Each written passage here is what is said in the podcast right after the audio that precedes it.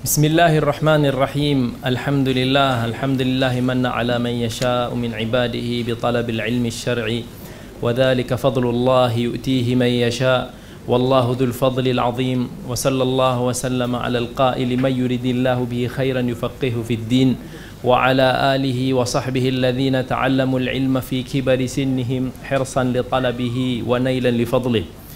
رب اشرح لي صدري ويسر لي أمري واحلل عقدة من لساني يفقه قولي أما بعد الحمد لله kita bersyukur kepada Allah kerana telah menyampaikan kita sehingga akhir siri kepada syarah hilyah talibul ilm yang mana telah hampir ataupun sekitar 10 bulan lamanya sejak daripada bulan Julai 2017 yang lalu dan alhamdulillah kita terus terus terus dan istiqamah sampailah kepada penghujung siri syarah hilyah talibul ilm moga-moga insya-Allah kita harapkan ada manfaatnya daripada siri pengajian ini yang saya kira antara subjek ataupun satu pengajian yang wajar diadakan di setiap tempat pengajian yang mengajar ataupun menyebarkan ilmu. Dan insya-Allah pada hari ini kita akan teruskan lagi dengan saki baki daripada kitab Hilyah Talibul Ilm yang mana kita akan baca dan kemudian kita akan syarahkan. Fa tafaddal mashkura. Bismillahirrahmanirrahim. Qala al-musannif rahimahullah. Menyikapi kesalahan. Jika kamu mendapati adanya kesalahan dari seorang alim, maka janganlah engkau bergembira kerana kamu boleh menjatuhkannya. Akan tetapi bergembiralah kerana kamu mampu memperbaiki kesalahannya sahaja. Seorang yang jujur pasti akan menegaskan bahawa tidak ada satu pun imam kecuali ia pernah melakukan kesalahan dan kekeliruan terutama mereka yang produktif menulis. Tidaklah seseorang merasa seronok terhadap tingkat ini Tidaklah seseorang bergembira kerana kekurangan orang lain Kecuali ia adalah seorang pelajar yang ingin menyembuhkan batuk akan tapi menimbulkan penyakit kusta Benar, memperingatkan kesalahan atau kekeliruan yang terjadi pada seorang imam Berarti menyelami lautan ilmu dan keutamaannya. Akan tetapi hendaklah jangan menimbulkan gelombang dengan mengurangi kedudukannya dan menjatuhkan wibawanya sehingga menjadi orang yang angkuh dan Dalam bab ini kita nak membicarakan tentang bagaimana sikap kita bila mana kita berhadapan dengan kesilapan ataupun kesalahan yang dilakukan oleh para ulama rahimahullah. Bila kita dah berada di penghujung siri, bila kita dah berada di hujung pengajian, maka penuntut-penuntut ilmu semakin alim, semakin bijak pandai, maka ketika itu kemungkinan besar kita akan menjumpai pelbagai ataupun kesilapan-kesilapan yang dilakukan oleh para ulama rahimahumullah yang mana tak ada siapa pun yang selain daripada Nabi sallallahu alaihi wasallam yang tidak melakukan kesilapan. Tetapi hanya Nabi sallallahu alaihi wasallam sebagaimana yang disebut oleh Imam Malik rahimahullah hanya empunya kubur ini sahaja. Imam Malik yang mengajar di Masjid Nabi sallallahu alaihi wasallam bagi tahu hanya empunya kubur ini sahaja yang terpelihara yang maksum dengan peliharaan Allah Azza wa Jal. Tetapi kita yang mana terdedah kepada kelemahan, kesilapan, kekurangan pasti akan melakukan kesilapan. Jadi bagaimana kita nak berhadapan dengan sikap para ulama rahimahullah? Ada antara kita bila mana kita menjumpai sikap para, uh, kesalahan para ulama kita berniat untuk nak memperbaiki kesalahan tersebut. Memperbetulkan kesilapan yang dilakukan dengan penuh insaf dan adil. Yang mana bila mana kita jumpa kesalahan tu kita tahu fakta tu mungkin bercanggah dengan kebenaran yang kita kita lihat. Sebab barangkali itu ada dalam urusan ijtihad. Dalam urusan ijtihad kita nak blame 100% pun tak boleh. Dia ada pandangan dia dia ada prinsip dia dia ada disiplin yang dia pegang tetapi mungkin bagi kita perkara tersebut silap. Jadi kita nak menerangkan kepada masyarakat kesilapan tersebut berdasarkan kepada pandangan kita. Bagaimana? Adakah perlu untuk nak kita sebut nama dia? Ataupun tak perlu untuk kita sebut nama dia? Ada manusia bila mana jumpa kesalahan yang dilakukan oleh seorang tokoh ilmuwan yang disegani oleh masyarakat bila dia jumpa dia akan rasa gembira dan bila dia nak menyebut kesilapan ni di hadapan khalayak ramai sometimes dia menggelar dengan gelaran yang tak baik. Dia mengubah nama orang tersebut yang sepatutnya tak dilakukan. Yang mana kita pun tahu Allah dah sebut la yaskhar qaumun min qaum wahai orang yang beriman janganlah kamu saling kecil memperkecil sindir menyindir tikam menikam gelar menggelar tetapi bila kita perlu menyebut nama seseorang itu ialah bila mana maslahat menyeru ke arah tersebut. Jika tiada maslahat ke arah perkara tersebut, maka kita tak perlu untuk nak declare nama dia. Sekadar kita sebut fulan, sekadar kita sebut mengulas tentang pandangan tersebut. Sebab bila mana kita sebut nama petik nama para ulama, maka orang akan start petikaikan kita. Contoh sekarang ni. Kalau orang belajar dalam mazhab, uh, tentang perbahasan fiqh, katakan dalam kelas fiqh tersebut dia nak mentarjih pandangan selain daripada pandangan mazhab Imam Malik rahimahullah. Dia pun sebut pandangan sekian. Imam Malik katakan, Imam Malik kata boleh, dia nak mentarjih pandangan yang kata tak boleh. Lepas tu dia sebut Imam Malik melakukan kesilapan dalam bab ni. Orang akan question balik. Siapa kamu nak berbanding dengan Imam Malik? Jadi tak perlu sometimes dalam banyak keadaan kita nak sebut nama-nama para ulama begini. Cukup sekadar kita membahaskan tentang fakta tentang ilmu tersebut tanpa kita nak terikat dengan empunya punya pandangan. Sebab kadang-kadang bila ditahu ditahu tentang nama persepsi orang akan berbeza. Sometimes ketaksuban orang tersebut akan dengan nama-nama tokoh tu akan memejamkan dia daripada kebenaran ataupun pandangan-pandangan yang pelbagai inilah. Jadi kita sebagai talib ilmu tengok pada maslahat. Kalau tak perlu untuk nak disebut namanya ataupun kalau kita sebut namanya barangkali akan me, mempopularkan contohnya pandangan-pandangan daripada tokoh-tokoh liberal sebagai contoh. Sometimes bila kita ulas kita sebut nama dia orang lagi lagi duk tercari-cari orang tu nama orang tu. Sampai ke tahap dia pula yang popular dan diangkat oleh ramai orang sampai orang tahu siapa dia jadi ada kala kalau tak ada masalah tak perlu. Tetapi kalau perlu maka kita boleh sebut dia. Tetapi mestilah bukan bila mana kita membahaskan kesilapan para ulama. Bukan niat kita untuk nak mengaibkan mereka.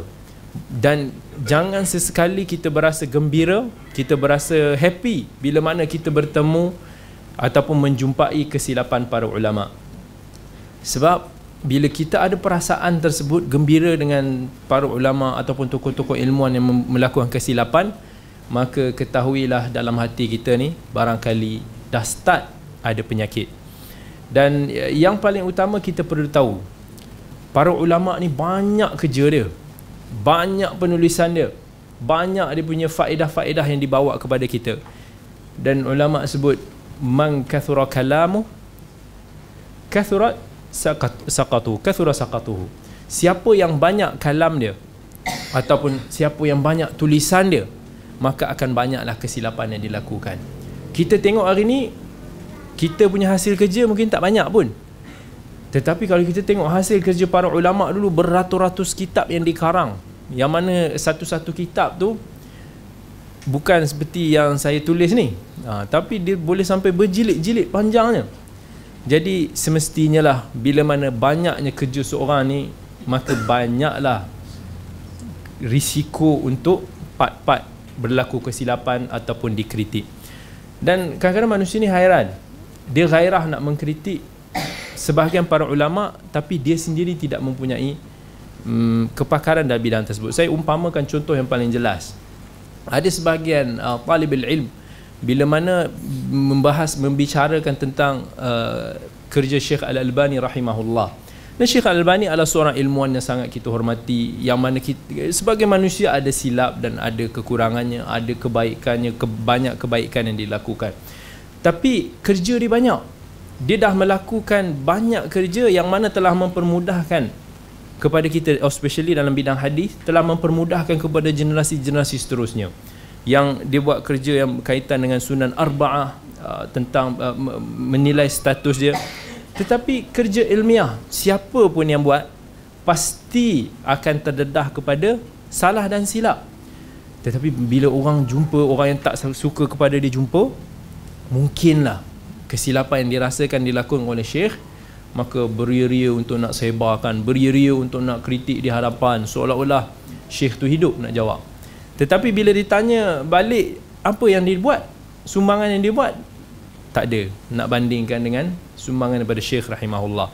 Kebanyakan itu insya-Allah memadamkan uh, kesilapan-kesilapan yang dilakukan. Dan tak ada siapa pun yang kurang. Orang yang belajar dalam hadis bila mana kita membela fadilatul syekh al-albani bukan kerana kita tak taksub pun kita pun orang yang belajar dari bilang hadis secara praktikal siapa yang belajar di dirasat ulia di Universiti Timur Tengah pun kita tahu. Mesti ada perbahasan ada kesilapan-kesilapan yang dilakukan ada kelemahan-kelemahan sebagai insan sebagai manusia pasti ada. Tetapi ketokohan beliau keilmuan beliau kita tak boleh menafikan. Tak bolehlah kerana beberapa kesilapan yang dilakukan kita terus meruntuhkan kita terus menjatuhkan kredibiliti dia pujian yang para ulama telah iktiraf uh, dia punya keilmuan kerana kita perasaan kita yang tidak senang dengan beliau rahimahullah. Kita kena berlaku adil. Janganlah kerana kita tak suka pada seorang tu menyebabkan kita tidak berlaku adil kepada dia terutamanya pada musim-musim pilihan raya sebegini. Baik. Uh, sambung Janganlah engkau menjadikan hatimu seperti bunga karang di mana dia akan menerima semua hal yang masuk dalam dirinya. Jauhilah pelbagai syubhat dan tata ibadah yang masuk ke dalam dirimu atau ke dalam diri orang lain selain dirimu kerana syubhat adalah api yang menyambar dan hati adalah hal yang lemah. Kebanyakan orang akan menimpakannya adalah para pemikul kayu bakar atau orang-orang tukang bid'ah. Maka berhati-hatilah kepada mereka. Sebagai talibul ilm, sebagai penuntut ilmu, kita perlu jadikan hati ataupun uh, pemikiran kita umpama kaca. Yang mana kita boleh tengok di sebalik dia, transparent tu kita boleh tengok di sebalik dia. Kita tahu menilai. Kita jangan kata apa, terus blokkan mentaliti kita daripada nak menilai satu-satu maklumat. Tapi jangan sebagai talibul ilm kita jadi seperti vacuum. Vacuum ni semua benda kita sedut je, kita sedut je. Macam apa maklumat yang kita jumpa kita ambil kita ambil kita ambil. Ini yang terjadi pada banyak talib ilmu ini asal jumpa dalam kitab. Asal kitab tu ada tulisan Arab ataupun tulisan Jawi. Kita dah rasa macam dia satu kitab keramat. Semua maklumat dalam tu kita ambil. Lepas tu kita pun sebutlah ini ada maklumat ni dalam kitab. Dalam kitab ada. Kan? Tapi tak semestinya betul. Kan? Asal ada maklumat sampaikan kita menisbahkan sesuatu memfaktakan sesuatu yang bukan fakta dia. Sampai kita melarang kita kata jangan uh, makan tom yam jangan makan udang dan ayam. Tak boleh bercampur. Ini disebut dalam kitab. Tak tak semestinya dan apa ada dalam kitab itu. Kita boleh ambil semuanya. Ada perkara yang mana kita kena tengok pada dalil dia. Kita kena nilai balik. Kita kena kritis. Jadi segala apa-apa yang termasuk dalam perkara yang sama-sama perkara-perkara yang disebut sebagai syubhat. Bila kita sebut syubhat sama-sama ni, dia mungkin berbeza antara seorang dan seorang yang lain. Ada ada benda bagi somebody ni dia kata benda ni syubhat bagi dia. Ada orang dia kata tak benda ni clear bagi dia sama ada halal ke haram. Ada orang dia kata saya tak tahu, tak boleh nak nilai. Maka benda tersebut syubhat kepada dia. Yang mana Allah sebut dalam Quran Huwallazi anzala 'alaikal kitab منه آيات kitab wa أم الكتاب fa متشابهات فأما fi qulubihim zayghun fayattabi'una ma tashabaha minhu ibtigha' alfitnati wa ibtigha' ta'wil maksudnya yang Allah nak bagi tahu ada orang yang mana ada antara ayat-ayat Al-Quran yang mana Allah turunkan ni bersifat dia sama-sama. Kan? Dan orang-orang yang dalam hati dia ada penyakit dia akan dia akan cari benda-benda yang syubhat ni sama-sama ni untuk nak menimbulkan fitnah dan untuk nak menimbulkan takwilan-takwilan yang menyimpang daripada syariat. Sebaik-baik cara kita berdil dengan perkara-perkara yang syubhat ni ialah sebagaimana para sahabat radhiyallahu anhum. Baca je macam mana para sahabat belajar agama ni, macam itulah kita belajar agama. Especially bila mana kita deal dengan nas-nas yang akal kita tak boleh nak capai. Khususnya yang berkaitan dengan perkara-perkara gaib. Bila berkaitan perkara gaib, kita tak tahu kita hanya mampu menjadi orang yang mukmin. Kenapa kita disebut sebagai orang mukmin? Apa sebab kepentingan beriman? Bila disebut rukun iman, Allah, malaikat, rasul dan sebagainya. Sebab rukun-rukun tersebut kita tak boleh melihat dengan pandangan mata, kasar kita. Berbanding dengan rukun Islam, bila disyariatkan untuk buat haji, kita boleh pergi tengok Kaabah, kita sendiri yang buat haji. Kita dituntut untuk nak berpuasa, kita sendiri merasai perasaan puasa tersebut. Merasa lapar dan dahaga dia. Tapi bila kata beriman kepada Allah, beriman kepada Rasul, Rasul yang tak pernah kita jumpa, malaikat yang tak pernah kita jumpa, Allah yang tak pernah kita jumpa cumanya kita ada khabar tentang kesemua ini yang kita tahu daripada Al-Quran dan As-Sunnah yang sahihah. Tanpa pengkhabaran ini kita tak tahu bagaimana. Sebab itulah bila mana para sahabat bila Nabi SAW khabarkan kepada mereka bahawa sesungguhnya Allah Misal kata dalam hadis tu innallaha yanzil sesungguhnya Allah turun di langit bumi pada satu per tiga malam. Memohon ke mencari orang yang mohonkan uh, yang maukan pengampunan yang yang mau berdoa kepada Allah Azza wa Jal nescaya Allah akan makbulkan nescaya Allah akan ampunkan. Para sahabat bila dengar hadis ni tak ada pula dinukilkan mereka bertanya lebih-lebih kepada Nabi. Habis tu kalau Allah turun dekat Mekah satu per tiga malam kau kat Malaysia macam mana? Lepas tu kena turun berapa banyak kali? Difikirkan something yang di luar. Sebab kita semua beriman kita kena tahu bahawa laisa kamithlihi syai bahawa Allah ini tiada samanya dengan makhluk tak ada perumpamaan baik dari sudut rupa baik dari sudut fizikal tak sama kudrat dia keagungan dia apa yang Nabi SAW sampai kepada kita semua yang sesuai dengan keagungan dan selayaknya dengan Allah Azza wa Jal. Sebab itu bila disebutkan misalnya dalam hadis yang lain sesungguhnya nanti dekat dekat akhirat nanti maut akan datang dalam bentuk kibas macam kambing lah. Kemudian Allah bagi tahu tak ada lagi dah kematian selepas ini. Maksudnya selepas kita dah masuk syurga semua nanti lalu kambing tersebut akan disembelih. Tak ada para sahabat cakap mati tu macam mana? Mati dalam bentuk kambing? Ha, tak dinukilkan para sahabat bertanya perkara-perkara yang rumit, yang pelik-pelik, yang lain-lain. Sebab para sahabat dia, dia kata apa? Amanna billahi rasuli. Sesungguhnya kami beriman dengan Allah dan Rasul. Bila kita kata beriman, kita percaya. Dan benda ni tak tak perlu untuk nak kita korek macam mana uh, siapa macam mana siapa siapa dulu. Allah dulu ke arash dulu ke itu dah macam-macam. Yang mana perbahasan ahlul kalam dan ahlul falasifah ni yang telah memeningkan kepala umat sampai kepada hari ini. Dia, yang kita bincang apa perkara yang mana tak sepatut tak perlu pun untuk nak kita bincang. Sebab perkara tu perkara yang berkaitan dengan ghaib. Cukup kita beriman kepada Allah. Sebab tu hampir tawatur daripada salaf para salaf rahimahullah hampir kata-kata mereka banyak dalam bab ini yang mana menukilkan bahawa para salaf rahimahullah tidak pernah cuba untuk nak mencari kaifiat dalam satu-satu perkara gaib tak pernah mereka nak cuba nak mencari macam mana macam mana macam mana. Mereka beriman. Kalau kata uh, dalam hadis bagi tahu pada bulan Ramadan uh, syaitan-syaitan wasufidatis syayatin idza jaa Ramadan futihat abwabul jinan wa ghulliqat abwabun niran wa suffidatis syayatin bila tibanya bulan Ramadan maka akan dibukanya pintu syurga ditutupnya pintu neraka dan ditambat para-para syaitan. Kemudian tak ada sahabat. Sahabat beriman beramal dengan uh, bulan Ramadan tanpa mereka fikir. Orang sekarang nak puasa pun tak mau nak menahan diri nafsu pun tak mau tapi dia fikir apa? Okey bulan Ramadan uh, syaitan mula ditambat. Selepas Ramadan syaitan dibebaskan kan? So kalau kata bulan Ramadan dekat Malaysia hari ni esok belum sampai maksudnya satu satu syaitan akan dibebaskan. Macam mana tu? Sikit-sikit sikit-sikit sikit ikut daripada negara punya maksudnya Malaysia mungkin dah bebas Australia punya syaitan belum bebas. Uh, macam tu di, fikirkan sampai ke tahap tu.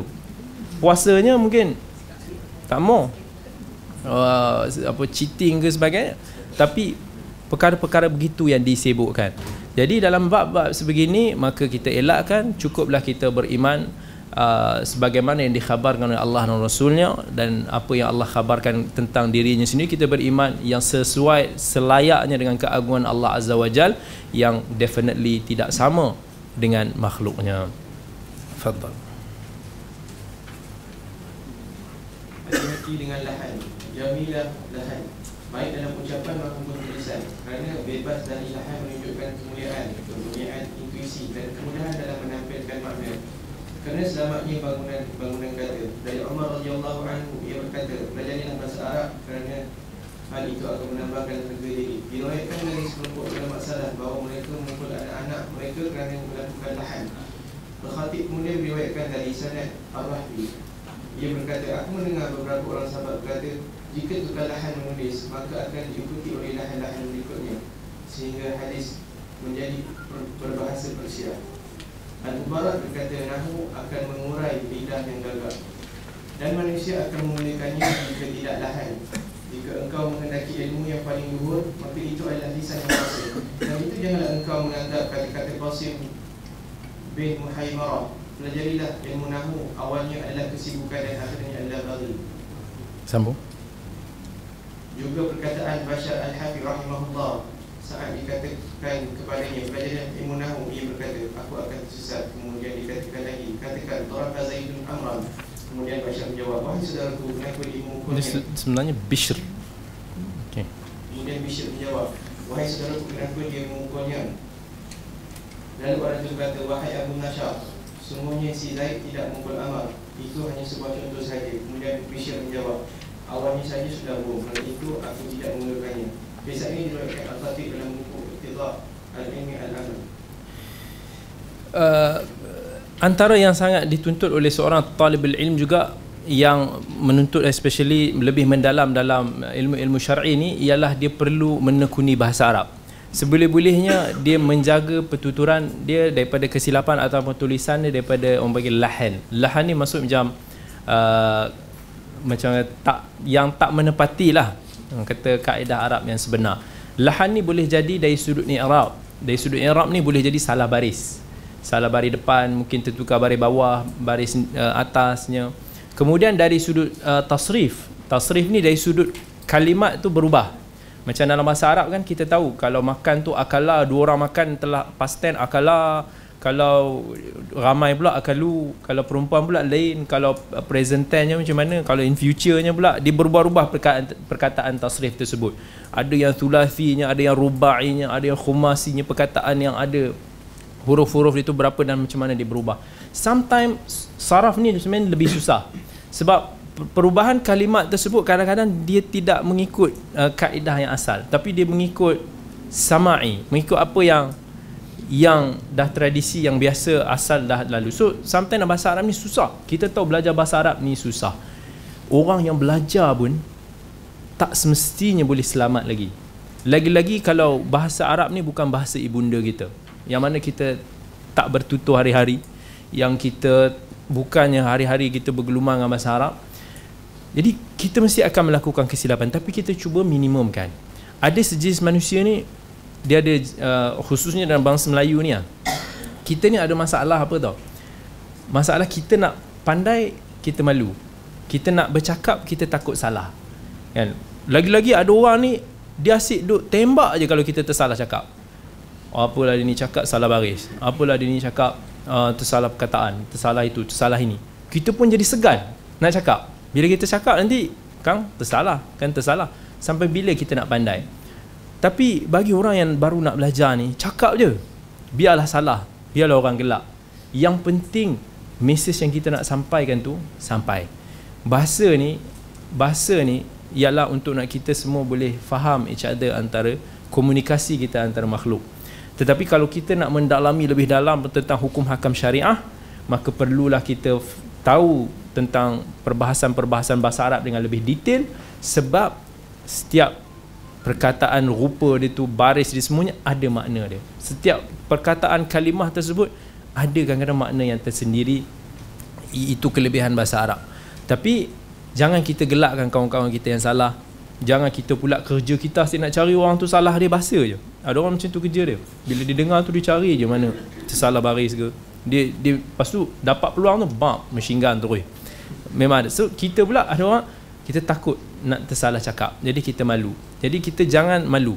Sebab tu Umar radhiyallahu anhu bagi tahu belajarlah bahasa Arab sebab bahasa Arab ni meningkatkan nilai diri kita. Orang zaman dulu bila mana dia belajar bahasa Arab ni, orang yang terror bahasa Arab ni dia pengaruh dia besar sebab apa kalau kita tak adalah masyarakat kita ni macam tak berapa ada sangat faktor uh, sastra ni Arab ni sastra ni sangat penting. Penyair-penyair Arab ni sangat-sangat berpengaruh. Dengan syair je dia boleh buatkan orang berperang. Bayangkan ketika di Madinah masa Nabi dah menyatukan antara muhajirin dengan ansar menyatukan kabilah Aus dan Khazraj bila mana Yahudi tengok macam tu orang Islam dah boleh bersatu masa mula-mula tu dia nak cuba pecahkan umat Islam dengan syair lah. Dia hantar tukang syair yang paling hebat. Duduk lepak dengan dengan kaum-kaum ansar daripada uh, kabilah Aus dan Khazraj. Dua kabilah yang terbesar dekat Madinah. Orang tengah sembang elok-elok tiba-tiba dia pergi cerita balik. Cerita zaman masa mereka umat Islam ni berperang di Madinah. Dia ingatkan balik tentang peperangan Bu'af sebelum tu dia pun baca syair yang memat, macam kata syair tu panaskan balik. Bila orang dengar syair tu macam dia rasa macam huh semangat. Kita terus rasa nak bergaduh balik. Jadi masa tu dah sampai nak bergaduh dah. Antara Ansar dan Khazraj balik. Bergaduh disebabkan syair. Dia, bila ni dah keluarkan syair provok dia daripada Aus pun keluar pun keluar penyair dia juga bakar balik Khazraj. Khazraj keluar penyair dia bakar balik Aus sampai dua-dua nak gaduh balik sampailah akhirnya Nabi SAW datang tenangkan balik dan akhirnya mereka berpelukan peranan syair ini cukup dahsyat dan Nabi SAW sendiri pernah mengarahkan dia punya squad dia untuk nak pergi uh, untuk nak buat satu mission kepada seorang yang terkenal tajam lidah dia dia duk hentam Islam dan para sahabat dengan syair-syair dia. Orang jadi terkesan, orang jadi marah, orang jadi menangis. Jadi syair ni something yang sastra dalam Arab ni faktor dia sangat besar, sangat important. Sebab tu ulama-ulama yang memiliki kelebihan bahasa sastra yang hebat, masya-Allah Allah uh, Allah jadikan mereka ini diterima oleh masyarakat dengan skala yang besar. Sebagai contoh Al-Imam Syafi'i rahimahullah. Yang mana Al-Imam Syafi'i yang dididik yang dihantar oleh ibu dia duduk dengan kabilah Hudzail kabilah Hudzail antara kabilah yang paling fasih selepas daripada Quraisy ketika itu Imam Syafi'i belajar dengan kabilah Hudzail hafal syair-syair daripada kabilah Hudzail sampai 10,000 bait dihafal. Kemahiran Imam Syafi'i dalam dalam bab tersebut terselah. Sebab tu bila dia bercakap orang kata afsahun nas. Ini adalah manusia yang paling fasih. Bila dia berhujah tu Masya Allah lidah dia luar biasa. Dia punya bahasa-bahasa dia sangat indah dan cantik. Sampaikan uh, sampaikan murid dia uh, Rabi' kot yang bagi tahu dia kata kalaulah Imam Syafi'i dia explain dalam bahasa yang betul-betul bahasa Arab yang standard dia tinggi nescaya tak ada orang boleh faham apa yang dia cakap. Tapi dia dah bercakap dengan bahasa awam. Yang mana bahasa awam dia tu kalau kita buka kitab risalah dia tu itu pun kita tak boleh nak faham lah sangat. Berkali-kali kita nak baca baru nak faham. Itu bahasa awam yang dimaksudkan oleh murid al-Imam Syafi'i. Bayangkan kalau dia bercakap dengan bahasa yang standard. Jadi bahasa Arab ni sebenarnya kaya. Jadi jangan kita mendabik dada kita kita tahu segalanya. Kalau kamus Dewan Bahasa tu macam ni kan dia punya size dia. Tengok lisanul Arab macam ni kamus dia kata so berbeza. Satu perkataan. Kalau dalam bahasa Melayu kita nak sebut macam ni apa? Kita sebut pipi ke apa kan? Ke tulang apa nama ni dalam bahasa Arab dekat pipi je ada berpuluh-puluh nama. Ini ada nama ini ada nama ini ada nama ini ada pening. Kita pun nak nak ingat semua tak boleh lah. Jadi itu bahasa Arab. Baik. Terus? Pemikiran yang prematur hati-hati dengan pemikiran yang perawatan itu dengan cara mengeluarkan ide dan gagasan sebelum matang. Maksudnya sebagai talib ilm bila mana kita jumpa faedah baru natijah bahas yang baru kita jangan tergesa-gesa terus. Ada orang bila dia jumpa satu natijah tu pelik sikit yang lain daripada natijah para ulama dulu dia rasa aku ni dah cukup hebat dah. Kita dah jumpa. Kita jumpa natijah yang mungkin Al-Imam Al-Zahabi dulu tak jumpa Yang mana Al-Imam Syafi'i dulu tak jumpa Kita happy Kemudian kita rasa kita ni dah cukup bijak. Kita ni dah cukup kritis. Seolah para ulama dulu tak fikir ke tahap tu. Kita rasa happy betul. Uh, sebab tu bahaya dia bila kita menyalahi pandangan-pandangan biasanya kalau kata-kata majoriti para ulama. Bila mana kita menyelesaikan pandangan majoriti ulama, kat situ kita kena betul-betul careful. jangan segera tergesa-gesa untuk kita ah, aku lain lah daripada yang lain seolah aku lain daripada jumhur kita kita kita cukup baik bila orang tanya kita kita kata hum rijal wa nahnu rijal dia orang lelaki kita pun lelaki juga. Sama-sama ada otak kan macam tu. Itu yang uh, sesetengah golongan yang terbanyak terpengaruh dengan syubhat liberalis orientalis ni semua. Macam tu apa pemikirannya. Dia kata sepatutnya kita kena ubah. Masyarakat Islam umat Islam hari ni jangan duk rujuk lagi kepada tafsiran-tafsiran para ulama dulu-dulu ni. Dalam sama ada dalam hadisnya dalam tafsirnya yang diistilahkan dengan istilah lebay. Jadi kat situ dia kata gitu sepatutnya kita kita pun pandai fikir juga. Allah bagi kita otak kita boleh fikir. Memang dia boleh fikir. Tetapi dia tak belajar disiplin dia dia tak tahu. Sebab tu bila dia bercakap tentang agama lari. Contohnya bila mana dia hentam satu hari tu dia nak hentam Abu Hurairah. Dia nak hentam Abu Hurairah dia kata Abu Hurairah ni bias. Dia meriwayatkan hadis tentang dia sebab Abu Hurairah ni suka kucing kan dia meriwayatkan hadis yang mana turunkan syariat tentang samaan sama idza walagal kalbu ina ahadikum falyaghsur sab'an ulahunna biturab yang mana diriwayatkan tentang hadis sama. Dia kata eh, hadis ni tak betul. Sebab seolah Abu Hurairah ni dibenci kepada anjing sebab dia suka kucing. Kita kata ini pandai-pandai aja dia buat teori. Dia tak rujuk kepada syurah eh, para ulama punya syarahan. Dia tak dia tak melihat nas-nas secara keseluruhan dia terus buat satu andaian. Kalau ditengok dalam hadis uh, dalam sahih sendiri Abu Hurairah sendiri yang riwayatkan tentang kisah seorang yang memberi minum kepada anjing tu dia diampunkan dan dimasukkan ke dalam syurga tang mana yang bias dia dan kalau ditengok pun sendiri dekat YouTube pun banyak. Kucing anjing orang boleh duduk sekali je sekarang.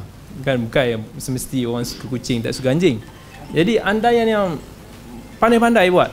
Bila mana nak mendakwa nak menikam isteri Nabi sallallahu alaihi wasallam dia nak bagi tahu Saudah. Misalnya Saudah ni Nabi kahwin semata-mata untuk nak nak jaga anak dia. Lepas tu habis madu sepah dibuang bila dah berkahwin dengan Aisyah seorang gadis yang muda bila tengok mana hujah-hujah yang dia petik je lah macam kita kata dia jadi vacuum asal jumpa dalam buku dia ambil bila kita tengok dia punya dalil tu semua hadis-hadis yang palsu, hadis-hadis yang mungkar yang tak boleh dijadikan hujah langsung. Jadi begitu mereka nak kata mereka boleh menyaingi para ulama. Allahul musta'an. Baik, sambung. Hati-hati dengan Israeliat baru yang dia diumbuskan bahawa banyak dari Yahudi dan Nasrani dan ini jauh lebih berbahaya dan lebih dahsyat dari Israeliat zaman dahulu. Kerana Israeliat dahulu telah dijelaskan oleh Rasulullah sallallahu alaihi wasallam dan disebutkan oleh para ulama. Adapun Israeliat moden yang masuk meresap ke dalam pemikiran Islam datang selepas terjadinya revolusi peradaban terhubungnya dunia satu sama lain dan menuruni keperkasaan negara Islam. Kerana itu Israeliat baru ini adalah keburukan semata-mata dan fitnah dan terus-menerus datang di mana sebagian kaum muslimin telah menjadikannya sebagai senjata dan menundukkan menundukkan diri kepada kepada pihak lain. Kerana itu hati-hatilah jangan sampai terjebak di dalamnya. Semoga Allah Subhanahu Wa Taala menjaga kaum muslimin dari keburukannya. Hati-hati dengan Israeliat yang kat sini. Bukan Israeliat yang kita tahu dalam dunia tafsir ataupun kita panggil Israeliat dalam dunia khabar. Israeliat khabar ni yang mana cerita-cerita yang wujud yang dikisahkan oleh dalam mungkin dalam agama Yahudi dan agama Kristian tu itu tentang khabar, tentang cerita-cerita masyarakat sebelum-sebelum ni. Bukan itu yang dimaksudkan. Tetapi Israeliat yang dimasukkan sini ialah pemikiran-pemikiran yang datang daripada agama Yahudi dan Kristian yang mana Allah Azza wa Jalla sebut dalam surah Al-Baqarah walan tarda anka al-yahud walan nasara hatta tattabi'a millatahum. Sesungguhnya Yahudi dan Nasrani tidak akan redha sehinggalah kamu mengikuti agama mereka. Dan kalau kita tengok hari ini apa yang hadis Nabi SAW cakap sebiji-sebiji kita ikut segala pemikiran, ideologi, sistem yang datang daripada Israeliat ni, yang datang of course daripada Yahudi, of course yang datang daripada masyarakat Western Christian sekarang ni, itulah yang kita ikut. Yang Nabi SAW bagi tahu kita akan ikut setapak demi setapak langkah mereka. Sampaikan kalau mereka ni umpama biawak yang masuk dalam sarang biawak pun kita akan follow. dan itu yang kita nampak hari kita ikut semua sistem dan itu yang kita rasa terbaik dalam hidup kita. Mana taknya? Daripada daripada dalam rumah lagi kita buka TV semua cerita-cerita tu semua dah mempengaruhi kita punya kehidupan. Dan kita melihat itulah syurga dunia. Syurga yang selain daripada tu kita rasa neraka lah. Sebab tu manusia hari ni berlumba-lumba nak hidup dalam dunia yang disebutkan sebagai American Dream. Hidup dalam keduniaan kemewahan segala enjoy segala kenikmatan itulah dream yang banyak ramai daripada umat Islam hari ini nak ikut. Segala sistem segala sistem yang dibuat oleh mereka ni semua kita ikut. Kita tak terlepas daripada segala pemikiran dan sistem yang dibuat oleh eh, Kristian dan Yahudi. Sampaikan Nabi sallallahu alaihi wasallam bila dia bagi tahu di dalam api neraka nanti nak kata jumlah nisbah Ya'juj dan Ma'juj itu dengan kita ni macam umpama 999 compare to 1 ramai. Kita pun muskil. Macam mana boleh sebanyak tu bilangan dia? Adakah disebabkan kita mengikuti menyebabkan itu satu bentuk contoh menyebabkan kita ni ramai sangat yang mengikuti mereka? Yang mana Nabi dah bagi tahu akhir zaman nanti tak ramai orang selamat. Orang yang selamat ni orang yang boleh tinggal dekat bukit-bukit tu. Yang menjauhi daripada orang ramai ni sebab hidup yang tak boleh nak selamat lagi pada zaman sekarang. Kita ikut satu persatu pemikiran. Apa yang mereka kata baik itulah yang kita kata baik. Kalau mereka kata buruk itulah yang kita kata buruk. Kalau mereka kata ini teroris kita pun kata ini teroris. Kalau mereka kata ini hero kita pun angkat dia sebagai hero. Especially bila mana Avengers baru keluar. Kan? Inilah Captain America hero. Ni semua hero-hero akhir sekali mana hero-hero kita? Kita pun tak tahu. Mana kisah-kisah umat Islam pahlawan-pahlawan Islam yang bukan khayalan yang diwujudkan daripada komik-komik ni? Kita pun dah tak kenal. Siapa panglima-panglima tentera kita? Siapa Khalid bin Walid? Siapa Salahuddin Al-Ayyubi? Siapa Qutuz siapa tentera Islam? Banyak lagi yang yang kita tak pernah dengar nama dia. Tak ada dah sebab hero-hero Islam dah ditenggelamkan. Kita dah tak anggap tu sebagai warrior tetapi warrior kita dah berubah. So pemikiran ni lah yang paling perlu kita berhati-hati dan jangan kita terikut-ikut dengan rentak mereka. Sebab mereka akan sentiasa untuk nak menutup apa syariat-syariat Islam. Sebab itulah tak orang Islam pun ramai hari ni mula mempertikaikan syariat sendiri. Mula uh, mempertikaikan Nabi kita sendiri. Ramai. Sebabkan kejahilan kita dengan syariat kita sendiri dan kita melihat apa yang dia lontarkan tu itulah yang benar tafadhal hindarilah perdebatan Byzantium. Yang dimaksudkan adalah perdebatan kuno yang sia-sia di mana dulu orang-orang Byzantium sering berdiskusi mengenai jenis kelamin mereka sementara musuh telah berada di depan negeri mereka. Hingga mereka diserang dan dihancurkan. Perdebatan ini inilah yang akan menyelewengkan seseorang dari jalan yang benar.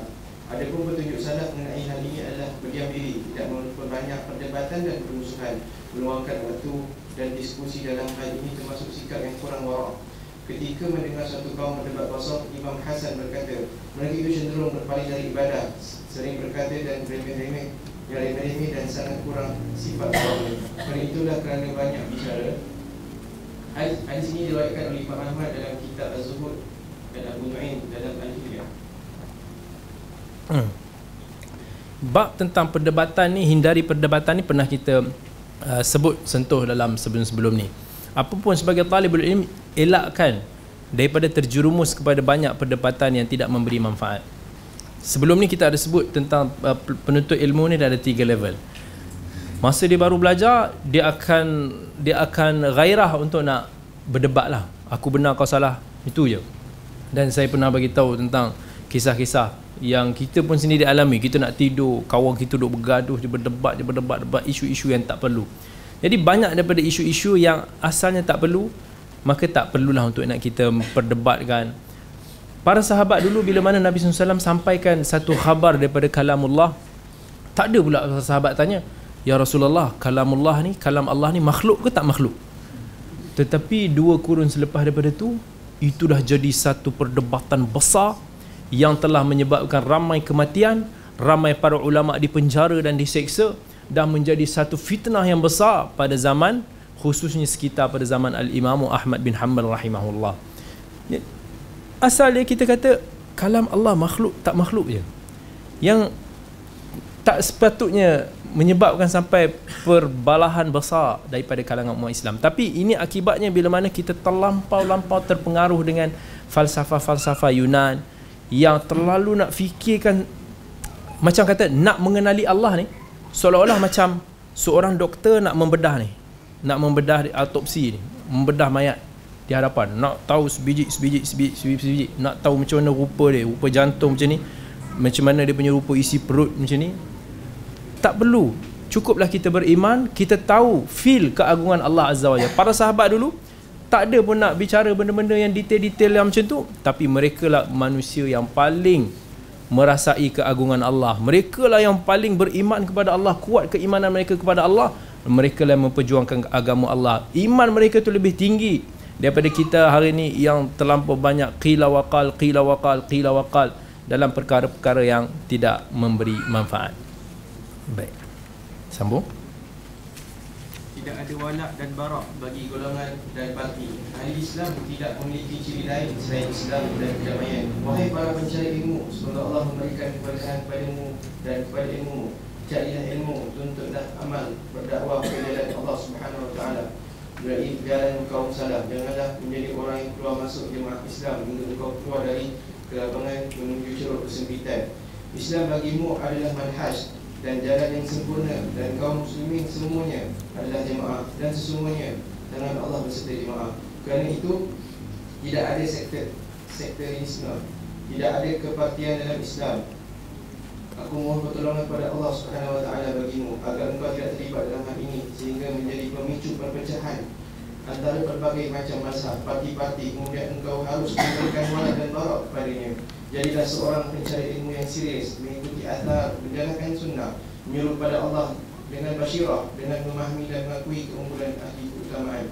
Selain itu, kepartian memiliki jalan dan ruang lingkup baru Yang tidak pernah ada di zaman kaum salaf Termasuk penghalang terbesar dari tercapainya ilmu Dan penyebab terjadinya perpecahan di antara jemaah Berapa banyak kali, berapa banyak kali persatuan Islam diremehkan Dan berapa banyak kaum muslimin yang terlena dan seolah-olah mati kerananya.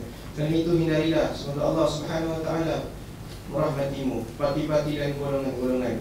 Semua itu tidak lain seperti saluran air Yang mengumpulkan air dalam keadaan keruh Dan memisah, memisah-misahkannya Dengan sia-sia. Kecuali orang yang dirahmati Tuhanmu Dan demikianlah yang dicontohkan oleh Nabi dan para sahabat Ridwan Nasihat yang sangat-sangat penting untuk kita khususnya pada musim-musim pilihan raya, musim-musim di mana kita bercakaran uh, kerana isu politik. Yang mana nasihat ini ditujukan kepada kita semua khususnya kepada orang ilmuwan ataupun talibul ilm pencari ilmu. Yang mana Syekh berpesan kat sini jangan sebagai seorang talibul ilm kita terikat terlampau terikat dengan kelompok tertentu sampai ianya mengatasi kelompok yang paling utama iaitu Islam. Yang mana Allah dah panggil kita uh, yang Allah dah kata uh, huwa sammakumul muslim uh, huwa uh, huwa sammakum al muslimina min qabl. Yang mana Allah telah menamakan kita memanggil kita dengan gelaran muslimin. Yang mana Allah dah panggil innamal mu'minuna ikhwah. Sesungguhnya orang beriman itu bersaudara dan tak seharusnya sebagai seorang saudara itu untuk nak saling menikam antara saudaranya. Kalau kita memilih kita cenderung pandangan kita dalam politik ni nak pilih politik politik politik parti apa pun. Yang mana saya yakin setiap orang yang memilih kecenderungan politik itu pastilah kerana maslahat yang dilihat lebih besar kepada agama dan negara dia tak ada orang yang saya rasa dia nak memilih satu yang akan memudaratkan kepada agama dia ataupun kepada uh, masyarakat dia. Tetapi bila mana ia melibatkan pilihan nak mencari yang mana lebih aslah yang mana lebih baik yang mana lebih membawa kebaikan definitely manusia akan berbeza pandangan. Mesti akan berbeza. Even kalau kita dengan kawan kita nak makan satu makanan pun kita dah tak boleh nak sekata kawan kata ini makanan ni lagi sedap. Kita kata tak makanan ni lagi sedap. Kenapa sedap pula? Makanan ni manis. Eh tak kita tak suka manis. Makanan ni jadi tak sedap. Dengan makanan pun kita dah boleh berbeza dengan kawan kita apatah lagi melibatkan dengan dasar-dasar yang banyak macam-macam. Sebahagian yang, yang, yang kita mungkin tak tahu yang kita tahu yang kita salah faham yang jelas pada kita. Benda ini menyebabkan kita berselisih dengan sahabat-sahabat kita saudara-saudara seagama kita. Tapi janganlah disebabkan perbezaan pandangan politik ini menyebabkan kita bercakaran menyebabkan kita saling uh, gelar menggelar ataupun kita seolah-olah melihat mereka yang tidak bersama dengan kita maka cacatlah keimanan dan keislaman dia. Tak boleh juga. Seolah-olah dalam pepatah Arab kata malaisa ma'i fahuwa alayya. Siapa yang tidak bersama dengan aku maka dia adalah musuh aku. Di dalam Islam tak boleh begitu cukuplah. Itu perbezaan kita itu diterjemahkan dalam kertas undi nanti. Tetapi selain daripada itu kita tetap hidup sebagai seorang saudara yang mana Nabi SAW bagi tahu al-muslim akhul muslim. Sesungguhnya muslim itu saudara seagamanya. Dan seorang muslim itu Nabi SAW bagi tahu unsur akhaka zaliman au mazluma. Tolonglah saudara kamu sama ada yang dizalimi ataupun yang melakukan kezaliman. Iaitu tolong dalam menasihati dia mengubah kezaliman dia dan sebagainya. Maka kita punya kelompok yang paling besar mestilah bersumberkan kepada agama kita. Walaupun berbeza apa tidak boleh menjadikan seseorang ni salafi ke tablighi ke diobandi ke apa ini mengatasi lebih daripada muslim. Selagi mana kita bersama dalam tauhid iaitu dalam syahadah kepada Allah dan Rasul menjaga rukun iman menjaga rukun Islam kita maka insya-Allah kita adalah bersaudara. Yang mana yang kita tidak bersependapat kita selesaikan di meja ilmiah. Tetapi janganlah kita sampai merunturkan ukhuwah sampaikan kita memecah belahkan uh, kita persaudaraan yang dibina yang yang Nabi SAW yang syariat selalu berusaha untuk nak nak cantumkan ya Allah dah sebut dalam Quran la khaira fi kathirin min najwahum illa man amara bi sadaqatin aw ma'rufin aw islahin bainan nas ya Allah kata orang yang tak ada yang mendapat kebaikan ni melainkan daripada tiga ciri ini melainkan salah satunya itu orang-orang yang berusaha untuk nak mendamaikan antara umat Islam. Jadi moga-moga pesanan ini insya-Allah memberi manfaat kepada kita insya-Allah. Okey. Baca bab yang terakhir dalam syarah Hilyah 279. Yang ke-64. Hal-hal yang merusak etika. Wahai saudaraku Semoga Allah subhanahu wa ta'ala menjaga kita dan kalian semua dari 10 hal. Jika engkau sudah membaca hijab talibul ilm dan adab-adabnya Kemudian engkau mengetahui beberapa hal yang mampu menghancurkan etika-etika mencari ilmu Maka ketahuilah bahawa hal terbesar yang akan merusak etika-etika tersebut adalah Yang pertama. Okey. Yang ni bab yang terakhir Syekh nak bagi dah satu wasiat iaitu sebagai talibul ilm jauhkan daripada sikap-sikap yang akan disebutkan ini. Jangan sebagai talibul ilm tak selayaknya untuk nak kita bersikap dengan sifat-sifat yang akan disebutkan yang pertama. Menyebarluaskan rahsia. Iaitu kita uh, membocorkan rahsia lah. Kita tak bersikap amanah. Ya Allah pesan dalam Quran ya ayyuhalladzina amanu la takhunullaha war rasul wa takhunu amanatikum Allah melarang kita daripada mengkhianati Allah dan Rasul dan mengkhianati amanah-amanah yang diperturun dan kalau seseorang itu dah dah dah agree kepada kita jangan bagi tahu kepada orang satu-satu rahsia ni maka kita jangan bagi tahu. Sebab mungkin dia akan membawa kepada mudarat. Tetapi apa yang jadi kebiasaannya sekarang ni apa dia? Kalau kita dah janji kita tak nak bagi tahu orang tapi bila ada kawan kita cuba provoke cuba desak kita kata okey aku bagi tahu kau seorang je kau jangan bagi tahu orang okey so dia pun bagi tahu kawan ni kemudiannya bagi tahu pada orang lain? Aku bagi tahu kau je kau jangan bagi tahu orang lain. Dan akhirnya lama-lama semua orang tahu semua orang tahu ramai orang yang tahu. Jadi sikap yang pertama ni perlu dijauhkan daripada talibul ilm. Yang kedua lebih penting. Mengutip perkataan dari satu kaum kepada yang lainnya. Iaitu uh, dia yang disebutkan sebagai sikap mengadu domba. Nabi sallallahu alaihi wasallam dalam riwayat Bukhari dan Muslim bagi tahu la yadkhul jannah an-nammam. Jangan tidak masuk syurga orang yang suka mengadu domba. Dalam satu hadis yang ada riwayat Bukhari Nabi ketika mana lalu di dua buah perkuburan tiba-tiba Nabi SAW bagi tahu innahuma la yu'adzabani wa ma yu'adzabani fi kabir. Sesungguhnya kedua-dua orang kubur ni akan diazab sedang diazab dan mereka tidak diazab melainkan dengan dosa yang besar. Dan salah satu daripada Nabi SAW berkata fakana yamshi bin namimah. orang yang selalu duk mengadu domba orang yang mengadu domba ni bahaya. Sebab apa? Dia selalu melaga-lagakan antara orang. Dan paling mudah sekarang ni untuk nak melagakan orang ialah print screen. Ada orang ni kerja dia macam tu. Dia dia ada dalam grup sekian ni ada grup yang lain. Dalam grup ni sometimes perbincangan dia lain daripada yang di public. So sometimes ada orang ni di spy ke ataupun dia dia punya sikap ke apa ke cak di screenshot kat situ. Dia pergi sebar kat grup lagi satu. Kemudian menimbulkan perbalahan dengan antara fulan dan fulan kemudian gaduh kemudian mula jadi jadi perbalahan besar. Disebabkan orang yang nak cuba mengadu domba padahal dia tak perlu print screen pun. Kalau dia nak tanya betul-betul pandangan tersebut tak perlu untuk disebut nama pun. Sebab kadang-kadang bila disebut nama orang ni macam akan eh betul ke ni cakap macam ni? Maybe dia tersalah menukil mungkin dia tersalah faham.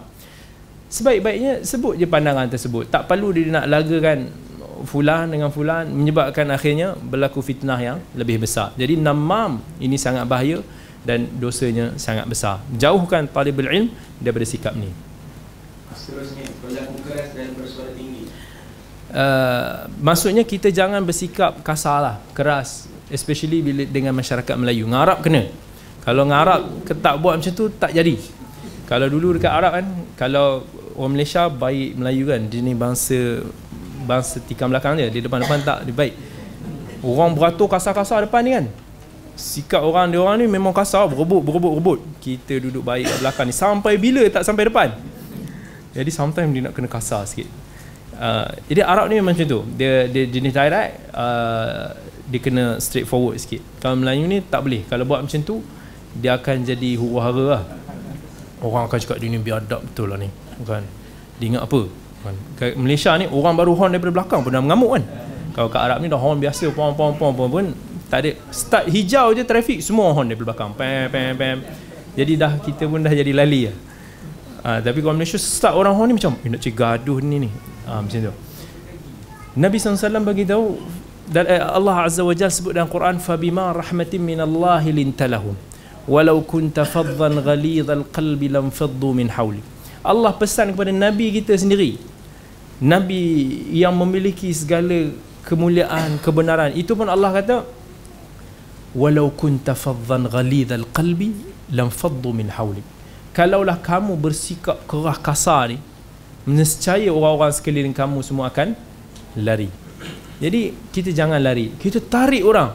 Yang Nabi sallallahu alaihi wasallam pesan kepada kita basyiru wala tunaffiru sentiasa motivate orang bagi kata-kata yang baik good news kepada orang tarik orang dekat dengan agama kita. Jangan buatkan orang tu lari. Kalau kita punya kenyataan provokasi tu buatkan orang lari daripada agama jangan. Jangan kita buat. Tapi galakkan orang buat amal salih galakkan orang ke arah jalan kebaikan. Itu sikap yang sebenar seorang talibul ilm dan seorang pendakwah perlu ada. Yang seterusnya jangan terlampau-lampau banyak bercanda ya. Iaitu terlampau banyak berketawa. Nabi SAW beritahu dalam hadis riwayat Tirmizi janganlah kamu kalian banyak ketawa kerana terlalu banyak ketawa itu mematikan hati. Memang betul kita boleh kita kata gurauan ni jenaka ni umpama macam garam lah garam ni macam perisa yang kita letakkan kalau sikit kita letak ikut kadar dia sedaplah makanan tu. Kalau terlebih jadi masin jadi tak sedap. Jadi dalam ilmu tu begitu. Gurauan tu perlu ada. Nabi SAW sini selalu bergurau juga. Bergurau dengan anak kecil bergurau dengan makcik tua. Tak silap saya ada uh, ustaz kita Ustaz Mustafa Suki ada tulis tentang buku uh, Nabi SAW ketawa jadi good untuk nak kita tahu tentang bila Nabi SAW bergurau, Nabi ketawa. Bergurau ini satu penting-penting. Satu perkara yang penting tapi bukan all the time kita dalam majlis ilmu kita nak ketawa. Bukan all the time dalam kehidupan harian kita, kita semua nak buat orang gelak. Manusia memang suka gelak, hiburan. Tak nafi. Tetapi terlampau banyak hiburan akan menutup ilmu dan akan mematikan hati kita. Sebab kita hanya nak happy, nak seronok, nak seronok, nak seronok. Sedangkan ilmu ni jihad. Mana ada jihad yang seronok? Sakit ada penat ada lah susah adalah. Jadi kita kena biasakan kita kena tahu dalam ilmu ni asal dia adalah susah. Serius tapi kalau ada gelak tu Alhamdulillah lah lega sikit hati kita happy. Tapi jangan terlampau gelak. Nanti bila mana tak gelak kita rasa bosan kita rasa tak tak mau dah nak menuntut ilmu. Fadal mencampuri perbuatan antara dua orang. Uh, jangan masuk masuk kat sini penuntut ilmu dinasihatkan jangan menyebut lah. Kalau kalau orang tu tengah bercakap berdua tu, ah jangan kita pergi potong dia punya dia punya turn kita. Mungkin dia orang dua tengah bersembang satu perkara rahsia, jangan kita potong pula. Uh, itu dikira macam tidak beretika. Seterusnya uh, 6 dan 7 kira perasaan dengki dan hasad tu kan. Okey, perasaan isi, uh, dengki dan hasad ni benda yang yang kita kena sedar dia berlari di darah kita semua. Baik saya, baik anybody pun. Perasaan dengki ni sentiasa akan ada pada kita tetapi bab kata para ulama orang yang Allah pilih dia yang mana yang ada sikit imanan keimanan dia lebih kuat dengki ni dapat dikontrol supaya dia tidak terkeluar daripada batasan syarak. Dengki ni bila mana jadi kita melihat kita tak senang bila melihat ada orang yang lebih daripada kita. Jealous permulaan kepada dengki. Bukan kita aja. Anak kita pun dah ada. Kan kalau kita tengah dukung anak kita seorang, tiba-tiba kita dukung anak lagi duduk belah riba kita. Bergaduh. Dia bukan nak welcome silakan duduk kat sebelah. Tak ada. Tak nak, tak nak. Bila berebut mainan, anak kita satu dapat aiskrim sedap sikit. Kenapa aiskrim dia tak coklat, aiskrim tu coklat? Daripada kecil perasaan tak senang bila mana orang tu dapat lebih tu dah wujud. Kalau kita tak didik, kalau kita tak bentuk, dia akan menjadi barah. Kita dah besar ni, apatah lagi. Tengok orang dalam keadaan nikmat, memang kita kita kita tak boleh nak tahan. Sebabkan dengki inilah sebabkan dengki inilah Nabi Adam alaihi salam diturunkan ke dunia bila mana iblis laknatullahi alaih dengki kepada Nabi Adam. Dia kata, "Kenapa perlu disujud?" Kan bila Allah kata kat uh, para malaikat semua, "Usjudu li Adam." Fasajadu illa iblis aba. Allah perintahkan surat Al-Baqarah bahawa sujudlah kalian kepada Adam. Semua sujud kecuali iblis. Sebab dia kata apa? Aku ini diciptakan daripada api. Khalaqtani minan nar wa khalaqtahu min tin. Khalaqtani min narin wa khalaqtahu min tin. Kau ciptakan aku daripada api. Of course lebih bagus. Daripada kau nak aku sujud pada orang yang dicipta daripada tanah ni. Tak mau. Dan itu dah juga dosa pertama yang terjadi di atas muka bumi ini iaitu dosa yang dilakukan oleh dua anak Nabi Adam alaihi salam yang Allah kisahkan dalam suratul Maidah. Watlu alaihim naba abnai adam bil haqq id qarraba qurbanan fatuqabbala min ahadihima wa lam yutaqabbal min al akhar qala la aqtulannak bila mana Allah perintahkan sembelihan dilakukan oleh kedua-dua pihak dan salah satunya Allah terima salah satunya yang lain tak diterima maka yang tak diterima itu sebab dia buat kerja tak cincai maka Allah tak terima lah so dia kata la aqtulannak. Aku akan bunuh kau maka dia bunuh saudara kandung ni sendiri. Dan itu adalah dosa pertama. Dosa pembunuhan pertama yang terjadi semuanya disebabkan apa? Dengki. Disebabkan Allah terima. Allah nikmat dia tu ada dia tak dapat maka dia jealous akhirnya dia bunuh dan itulah penyakit dengki inilah yang menjangkiti kebanyakan kita para ilmuwan, para asatidah, para talibul ilm, masyarakat dan sebagainya. Kita tak sedar ini adalah sikap Yahudi yang mana Allah dah, dah kutuk dalam Quran wadda kathirun min ahli alkitab law yaruddukum min ba'di imanikum kuffaran hasadan min indi anfusihim. Sikap Yahudi ini juga adalah Allah bagi tahu uh, yang mana bila mana Nabi Nabi Muhammad sallallahu alaihi wasallam berhijrah ke Madinah, masyarakat Yahudi di Madinah masa itu tak boleh nak accept Nabi sebagai nabi sedangkan mereka tahu dan mereka kenal Nabi SAW itu betul-betul adalah Nabi Allah sebagaimana mereka mengenali anak sendiri. Alladzina atainahumul kitab ya'rifunahu kama ya'rifuna abna'ahum. Allah bila cerita tentang orang Yahudi dia kata mereka mengenali Nabi itu sebagaimana mereka kenali anak sendiri. Tetapi mereka hasadan min indi anfusihim min ba'di ma tabayyana lahumul haqq. Ya Allah kata sebabkan mereka jealous walaupun kebenaran tersebut telah terbentang di hadapan mereka selepas itu. Jadi dosa dengki ini perlu kita hindar. Dalam satu hadis riwayat Abu Daud yang uh, ada lemah dia uh, diriwayatkan Nabi SAW sebut sesungguhnya iyyakum wal hasad fa innal hasad fa innal hasada ya'kulul hasanat kama ta'kulun narul hatab jauhkanlah kalian daripada perasaan hasad kerana hasad itu akan memakan kebaikan kita semua sebagaimana api itu membakar makan kayu api itu. Jadi hasad adalah penyakit yang paling susah dan paling perlu kita jauhkan daripada diri kita dan ia pastinya akan masuk kepada diri kita. Pasti bila mana kita lihat orang lain lebih daripada kita. Cukup kita sekadar riptah. Riptah ni adalah semacam hasad tetapi dia bukan hasad. Sebab orang hasad ni dia bukan dia nak hasad kepada perkara-perkara yang bukan ukhrawi, perkara duniawi, perkara yang even lebih dahsyat dia nak orang tu hilang nikmat dia tu. Kan? Kalau dia tengok kan Aiman ni dia tengok Aiman ni masya-Allah handsome. Kalau boleh dia nak Aiman punya muka tu terbakar. Ha, supaya dia tak handsome mana lah. Macam tu sekali itu perasaan hasad yang tahap dahsyat kalau tak dia akan fikir lah jealous lah Yaman ni macam mana itu itu perasaan hasad yang perlu tapi riptah ni adalah kita macam teringin nak jadi macam orang tu dalam perkara amal salih. Yang tu dibenarkan. Yang tu yang Nabi SAW beritahu la hasada illa fitnatain. Sesungguhnya tak ada hasad melainkan pada dua perkara. Iaitu bila Nabi SAW kata rajulun atahu Allahul Quran. Yang mana seseorang yang Allah berikan dia pada Quran lalu dibaca ana al-laili wa ana an-nahar. Yang dibaca siang malam. Wa rajulun atahu Allahu malan yang mana Nabi SAW kata yang kedua orang yang Allah berikan kepada mereka ini harta lalu mereka berinfak dengan harta yang Allah bagi itu siang dan malam. Dua benda ni kita boleh jealous. Kita kita jealous dengan orang beramal saleh maksudnya aku teringin nak rajin macam dia. Aku teringin nak jadi pemurah macam dia. Tapi bukan kita kata aku teringin nak jadi pemurah macam dia tapi aku teringin dia jadi miskin.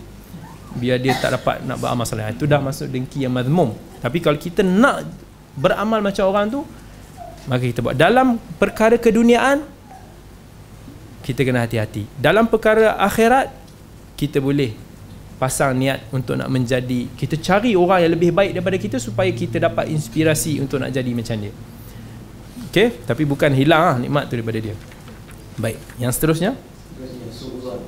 Jauhi seorang uh, penuntut ilmu jauhkan daripada sangka-sangka buruk.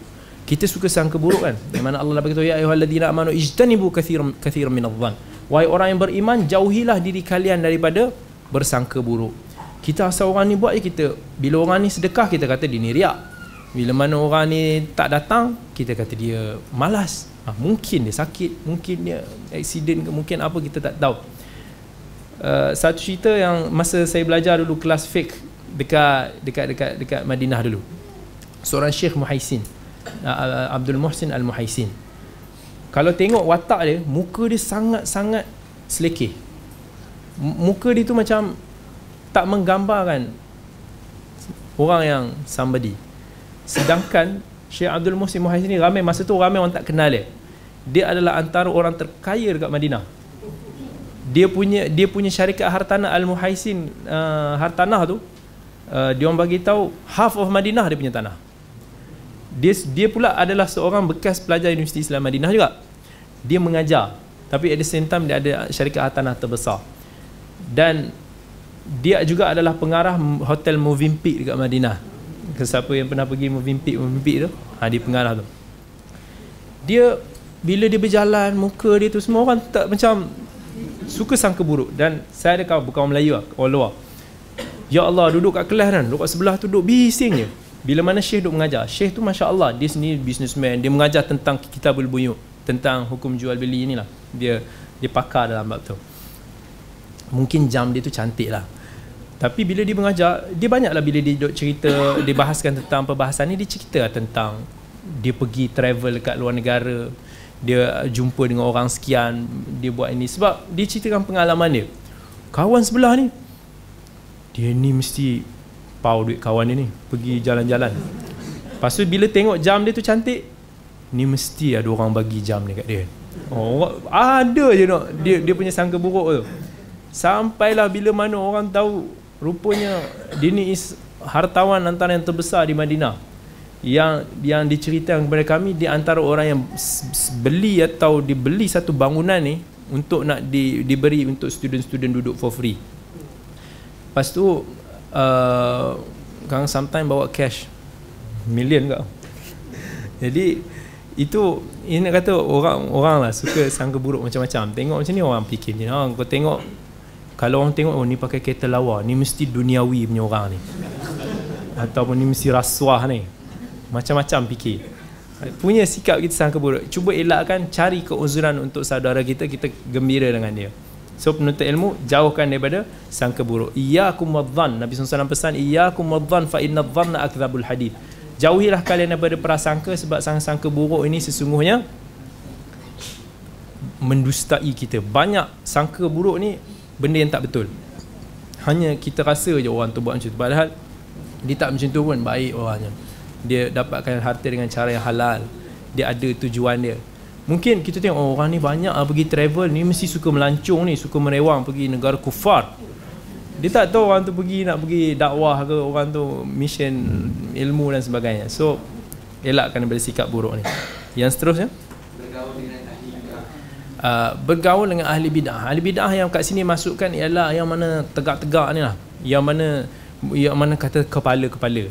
Kalau tak siapa daripada kita yang terselamat daripada mana-mana bid'ah pun tetapi maksudnya yang menyebarkan bid'ah-bid'ah yang teruk yang yang kata taiko-taiko ni sebab apa? Sebab bila mana kita rajin pula nak duduk majlis dengan dia dia akan menyebabkan efek dah. Sama ada bila ramai orang orang manusia ni bila tengok oh, ramainya orang dia akan kata oh mesti bagus dia ni. Orang pun akan ikut. Dan kemudian pada tokoh bid'ah tersebut bila mana dia tengok ramai orang dia, dia, dia angkuh sikit lah. Tengok aku ni hebat ramai orang nak datang. So dia nak terima kebenaran pun susah.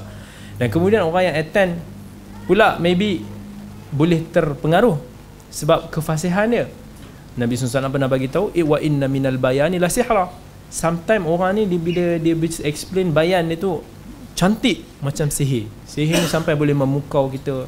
Masya Allah dia punya mungkin hujah dia salah tapi pandai dia untuk nak mengolah kata-kata so itu kita kuliahkan tapi kawan-kawan kita sedara mara kita yang biasalah ada sikit-sikit amalan-amalan ini jangan kita tak bergaul pula macam mana kita nak berdakwah kan tapi kita tetap bergaul sebagai seorang ukhuwah menjaga silaturahim dan pada masa sama kita uh, terus menyampaikan nasihat dan ke kebaikan kepada dia. Ini adalah zaman yang kita jauhkan daripada boykot memboykot. Ini adalah zaman kita bergaul dengan masyarakat untuk kita tarik kepada kebenaran. Sebab hari ini Islam kecil hari ini sunnah kecil.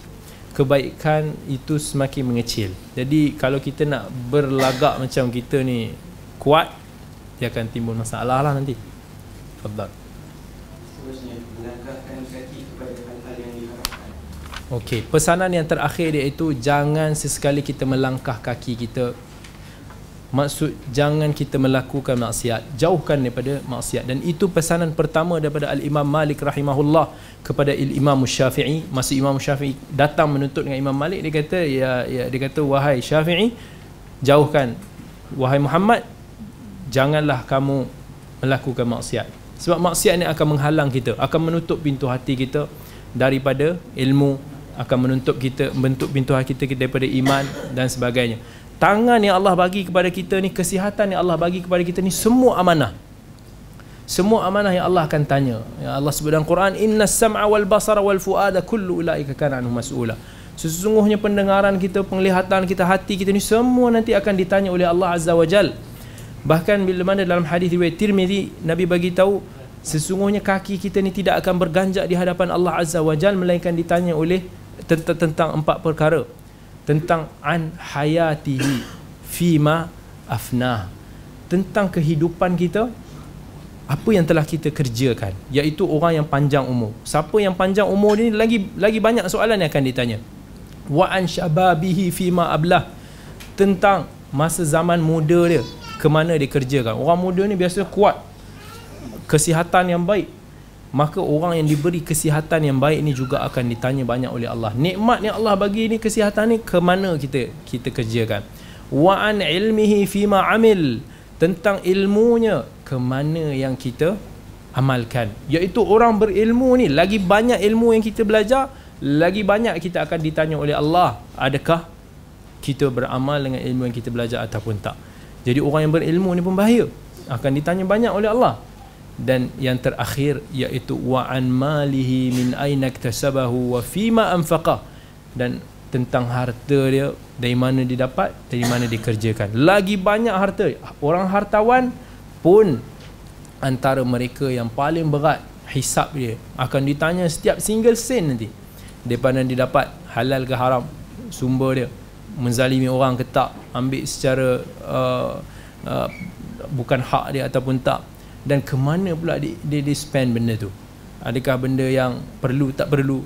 Adakah benda ni di spend kepada benda-benda yang haram maksiat dan sebagainya ataupun tak?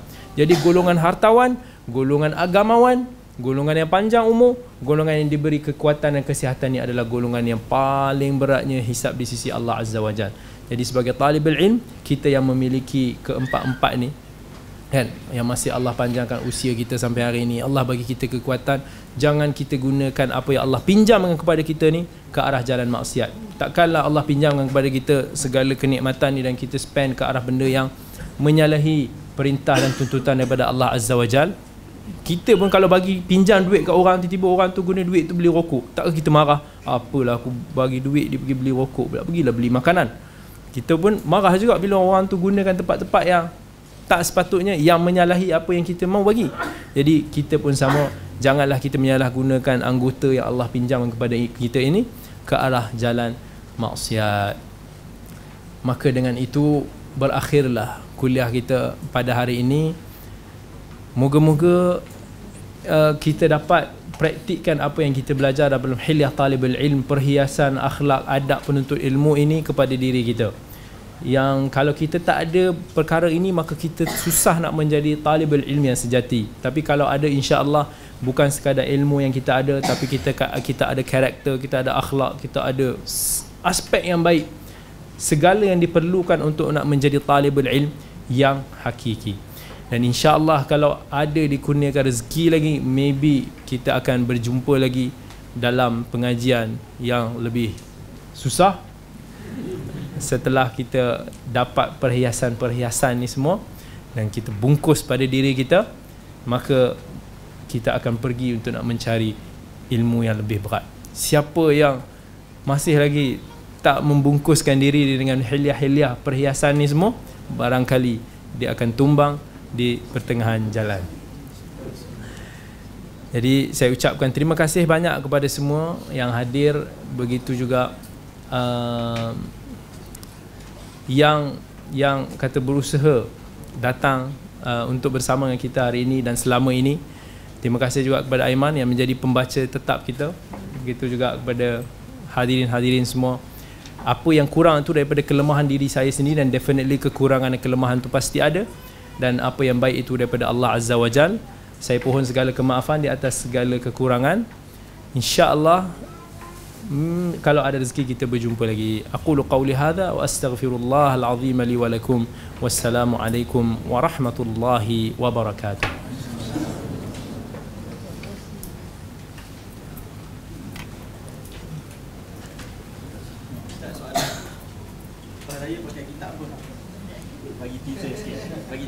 Uh, InsyaAllah uh, Abu Talha mencadangkan supaya uh, kalau Abang Long kita masih lagi bagikan saya ruang kat sini. Ya. InsyaAllah dia cadangkan supaya kita belajar uh, uh, apa lebih detail tentang ulum hadis. Ulumul hadis dan uh, mungkin ada beberapa orang cadangkan beberapa buku tapi kelihatannya agak mudah. Jadi kita pergi pada yang susah sikit macam yang kita bagi tahu insya-Allah kita akan syarahkan kitab Alfiyah As-Suyuti saya kitab Alfiyah Suyuti dalam ilmu hadis yang mana jarang Alfiyah Suyuti Alfiyah bila kita sebut Alfiyah Suyuti ni dia mengandungi formula-formula ilmu hadis yang telah di di di dirangkumkan menjadi menjadi macam syair lah. Bibit-bibit syair untuk dia ingat. Formula tu kalau kita ingat insya-Allah maka kita akan kita akan lebih ni. Sebagai contoh bila mana dia nak menceritakan tentang hadis sahih dia buat definisi dia dalam bentuk syair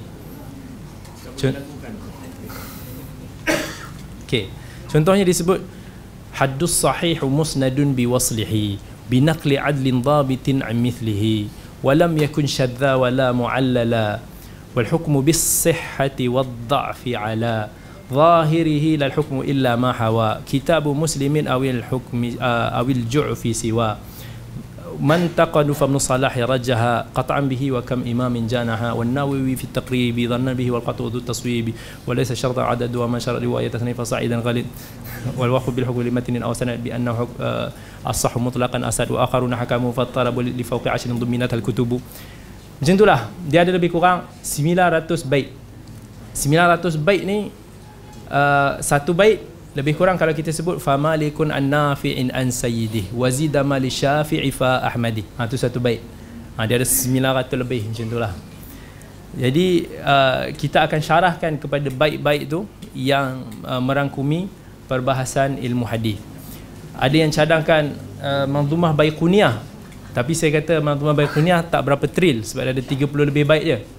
So kita pergi tu hardcore punya sikit So insyaAllah uh, Matan Alfiyah tu insyaAllah Abu Talha dalam proses untuk nak siapkan dia punya uh, Alfiyah tu Dan insyaAllah kita akan syarahkan daripada Alfiyah tersebut So ada apa-apa soalan? Jadi siapa yang nak try belajar ilmu hadis daripada awal dia dengan uh, sistem kata syarah kitab ni insya-Allah boleh. Kebanyakan kebiasaannya orang akan syarah sama ada manzumah baiquniyah ringkas ataupun kitab-kitab yang ringkas macam Nukhbatul Fikar. Tapi yang ni panjang punya tapi insya-Allah insya-Allah bermanfaat. Dia lebih panjang ke dengan Hilya ha. Tebal dia lagi daripada Hilya matan dia? Kalau kata kalau kata satu muka surat boleh masuk 10 muka- 10 bait. Mungkin tengok lah mungkin 15 tengok kepada kadar tulisan dia. So kalilah dengan 900 lebih tu. So probably akan ada juga around 100 muka lah. Akan ada. Dan kelebihan dia ialah um, dia berbentuk syair. So dia mudah diingati. insyaAllah lah. Boleh try. Kalau di Mauritania siapa tak hafal matan tu tak boleh masuk kelas. Okay, tapi kita, Abu Talha tak izinkan kita buat macam tu.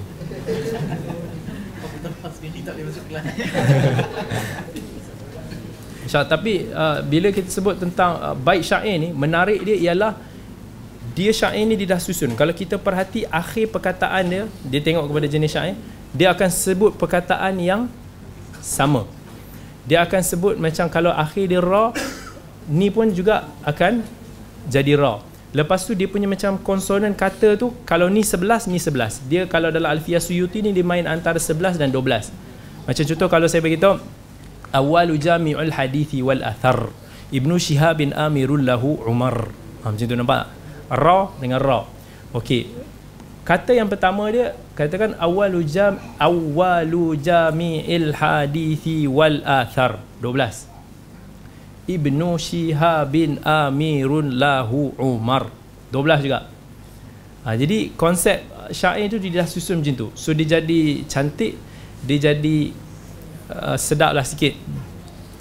Uh, itulah yang kita akan explain. So setiap daripada satu tu baik-baik tu dia ad- adalah formula kepada ilmu hadis. Siapa yang boleh ingat tu insya-Allah insya-Allah ilmu hadis tu adalah at least dan dia boleh faham ilmu hadis tersebut insya-Allah ada dalam kepala dia. Mudah-mudahan insya-Allah so interesting. Kalau nukhbatul fikar dia lain sikit. Nukhbatul fikar dia bukan syair macam tu. Tapi dia lebih kepada tulisan biasa. Fa inna at-tasanif fi istilahi ahli al-hadith qad kathurat wa busitat wa ikhtusirat. Fa sa'alani ba'd al-ikhwan an ulakhis lahum al-muhimma min dhalik fa ajabtu ila su'ali raja' al-indiraj fi tilka al-masalik ha, dia dia straightforward ha, syair ni dia lebih sedap sikit lah macam ada lagu dia ada bait dia ha, dia bunyi so dia, kita boleh bunyi tu untuk nak membantu kita hafal ilmul hadithi dhu qawanina tuhad yudra biha ahwalu matnin wa sanad فذلك الموضوع والمقصود أن يعرف المقبول والمردود jadi main bunyi sikit jadi taklah ngantuk sangat Okay InsyaAllah. Itu pun kalau Abu Talha boleh siapkan lah Matan tu. So itulah cadangannya. insyaAllah kelas kita selepas daripada raya nanti. InsyaAllah. Selagi Abu Talha masih. So terima kasih banyak-banyak semua. InsyaAllah kita jumpa lagi pada masa yang akan datang. Assalamualaikum warahmatullahi wabarakatuh